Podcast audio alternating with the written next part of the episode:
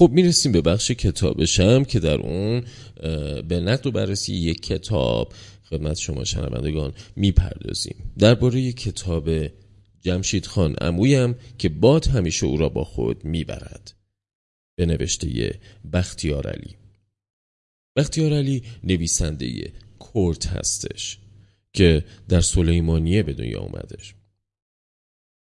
بیش از 15 سال به خاطر سانسور شدید هیچ کدوم از نوشته هاش چاپ نشدش و به خاطر همین در سال 1995 کردستان رو ترک کرد و بعد از 9 ماه زندگی توی سوریه به آلمان رفتش بعد بیش از 25 ساله که تو آلمان زندگی می‌کنه و ده ها رمان پنج مجموعه شعر و 15 کتاب تو زمینه های نقد سیاسی اجتماعی فلسفی و ادبی داره. و همکنون هم جهانی ترین چهره ادبیات کورت هستش که تونسته جوایز متعددی رو هم کسب کنه. می‌خوایم بپردازیم به کتاب جمشید خان امویم که باد همیشه او را با خود می‌برد. البته بعد از شنیدن آهنگ خوشگل.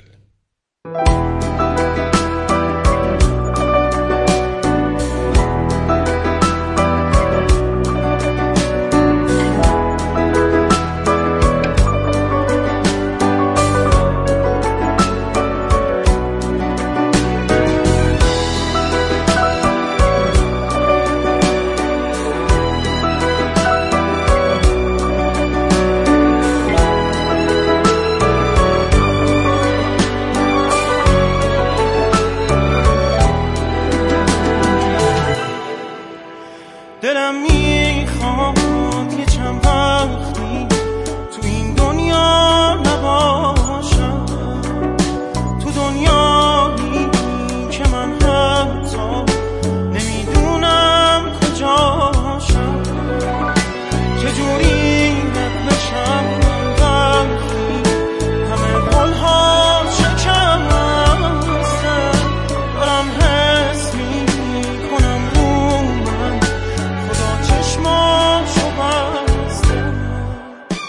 همش درد و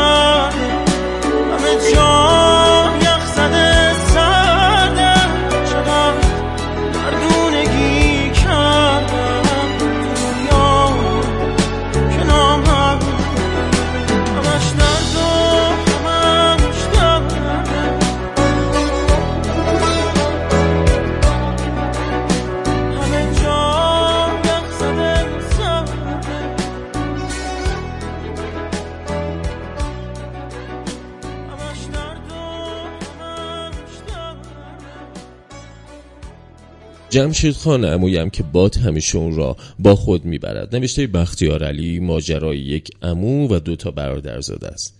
یک عموی بال و پرنده. سیر زندگی اون تو بستر متر چنینه. زندانی کمونیست سابق نیروی ویژه در جنگ بین ایران و عراق. اسارت در ایران آدم پرانی حاضق در استانبول و در نهایت نجات یافته توسط دو ماهیگیر ایتالیایی. جمشید خان رأس یک مثلثه و دو برادرزادش سالار و اسماعیل تناب و افسار جمشید رو به دست می‌گیرن تا اون مثل یک بادبادک تو آسمون پرواز کنه و مراقبش باشند. رابطه برادرزاده ها و امو نه از جنس هملت شکسپیر نه گرت برداری از آدم های میلان کندرا بر آسمان شهر پراگه از بن و اساس تخیل خود بختیار علیه. انسانش مختصاتی از انسان خاورمیانه است. در برزخ مرز جان و تن و روزمرگی. بختیار تکدیگر زیبایی شناسی نیست. محراب کلیسا و قرون وسطا رو وصله به نوشتار نمی‌کنه. زیبایی شناسی براش در انسان تبلور پیدا می‌کنه. وزن اون فکر اون و نگاهش از آسمون به زمین و زمین به آسمونه. رمان و ادبیات برای بختیار گرده خونریزی و نمایش خون تو خاورمیانه نیست. اصلا نیازی نداره چون آدمهاش و خودش تو بطن اون محلک زیستن. نیازی به پاشیدن اون لابلای کلمات و کلاش های نامازون نداره بلکه ادبیات اون اصلا علیه توهم فرجامه.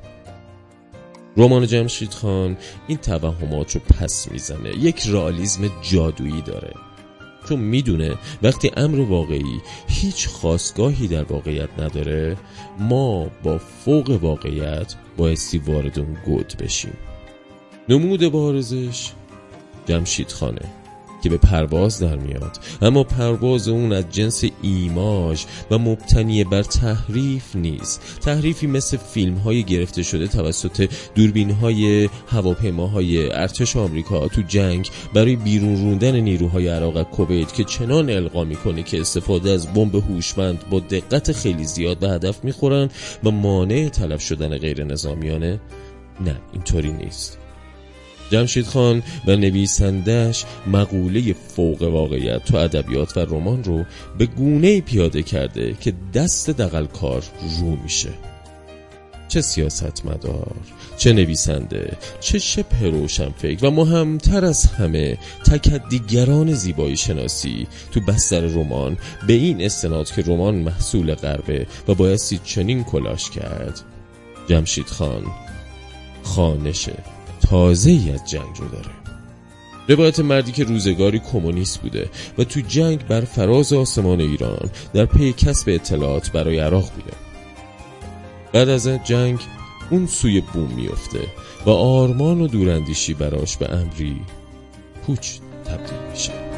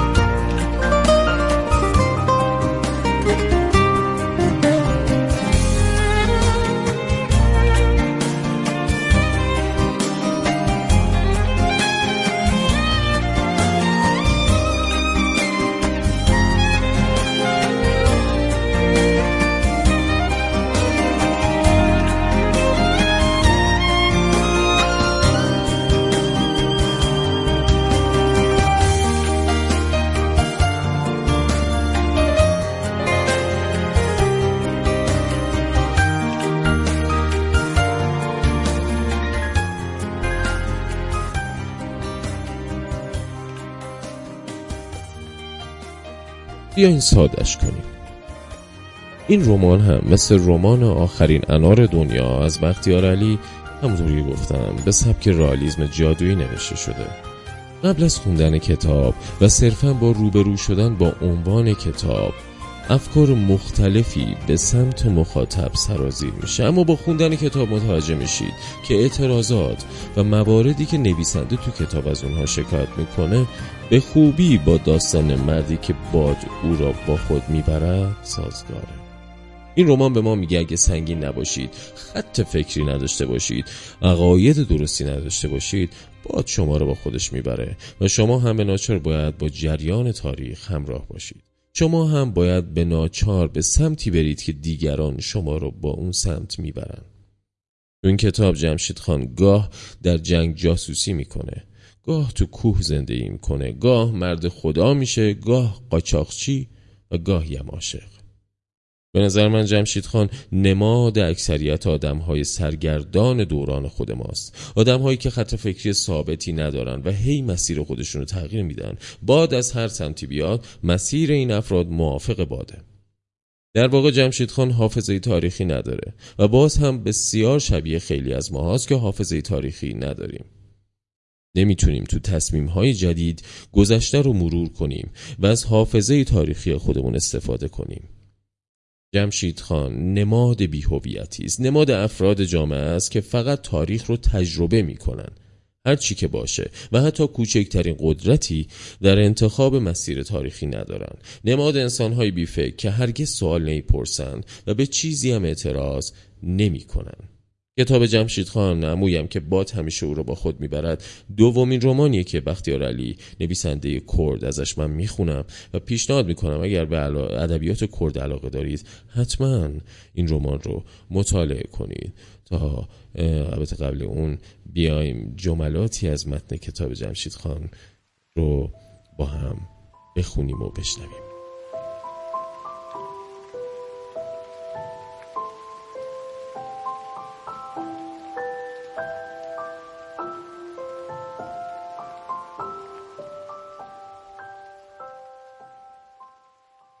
او همیشه بهانه داشت تا از روی غرور و تکبر به ما بنگره. البته اون نگاه دیگه ای به زندگی داشت. از سن 15 سالگی که به خیلی کمونیست ها پیوسته بود با چشم حقارت به پدر و برادر و همه بستگان خانزاده و نجیب زادش نگاه می‌کرد و اونها رو خونخوار و ستمکار مینامید و نمیگذاشت کسی اون رو با نام جمشید خان بنامه بلکه باید اون رو رفیق جمشید مینامیدند. اتاقش رو هم با عکس های بزرگی از مارکس و انگلز تزئین کرده بود.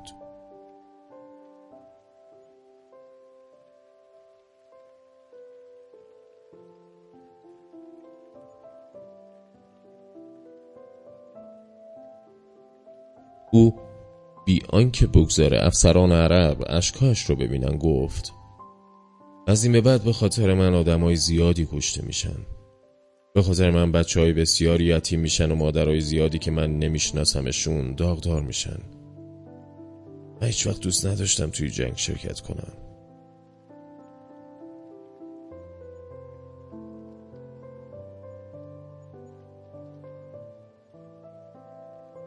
عشق کاری می‌کنه که انسان همه استعدادهای پنهانیش رو به کار بیندازه و تمام توانش رو برای مبهود کردن منشوقش به کار ببنده.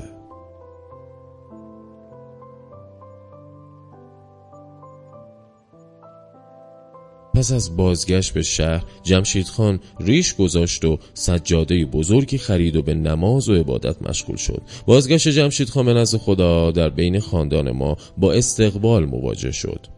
اما ادیب و پدرم که آدمای مذهبی بودند با صدای بلند به تعریف و تمجید از جمشید خان و ستودن استعدادهای اون برای ارتباط با آسمان پرداختند.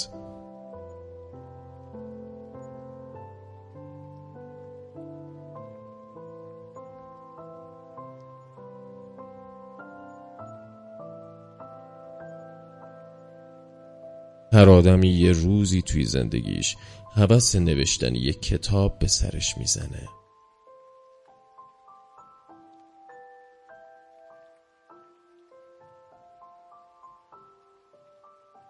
یه قاشق از نویسنده بد رو با یه قاشق از سیاست مدار بد قاطی کن. به خوب به هم بزن. بعد چند قاشق از محلول بی سوادی بهش اضافه کن. مقدار کمی هم آب رو به این معجون بریز و بذار رو آتیش تا خوب بجوشه. چیزی که در میاد. روزنامه نگار تمام ایار مملکت ماست.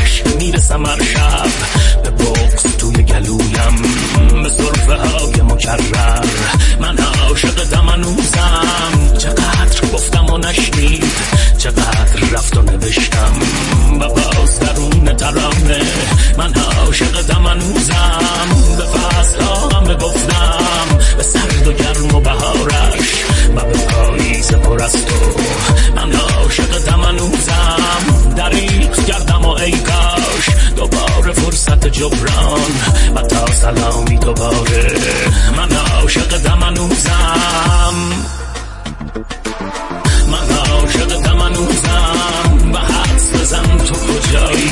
تو ذهن پیر و مریضم.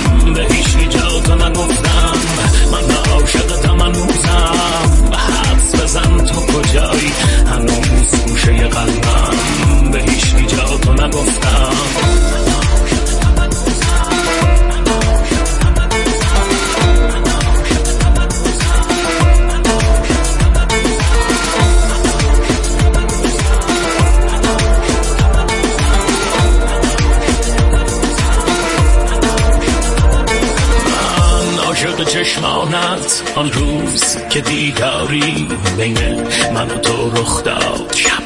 تاج بیداری زیبا دل من بردی. حرفی نزدی اصلا رویا به سرم آمد. من موی تو را بستم. خوشبوش ترکیبی در رنگ لباس توست. برت من شوریده کن. لحظه حواس تو. گلها همه مدهوشند. دترت همه جا پیچیده کاش تو گل بودی. می‌شد که تو را میچید من عاشق تمنوزم حدس بزن تو کجایی؟ تو ذهن پیر و مریضم. به هیچی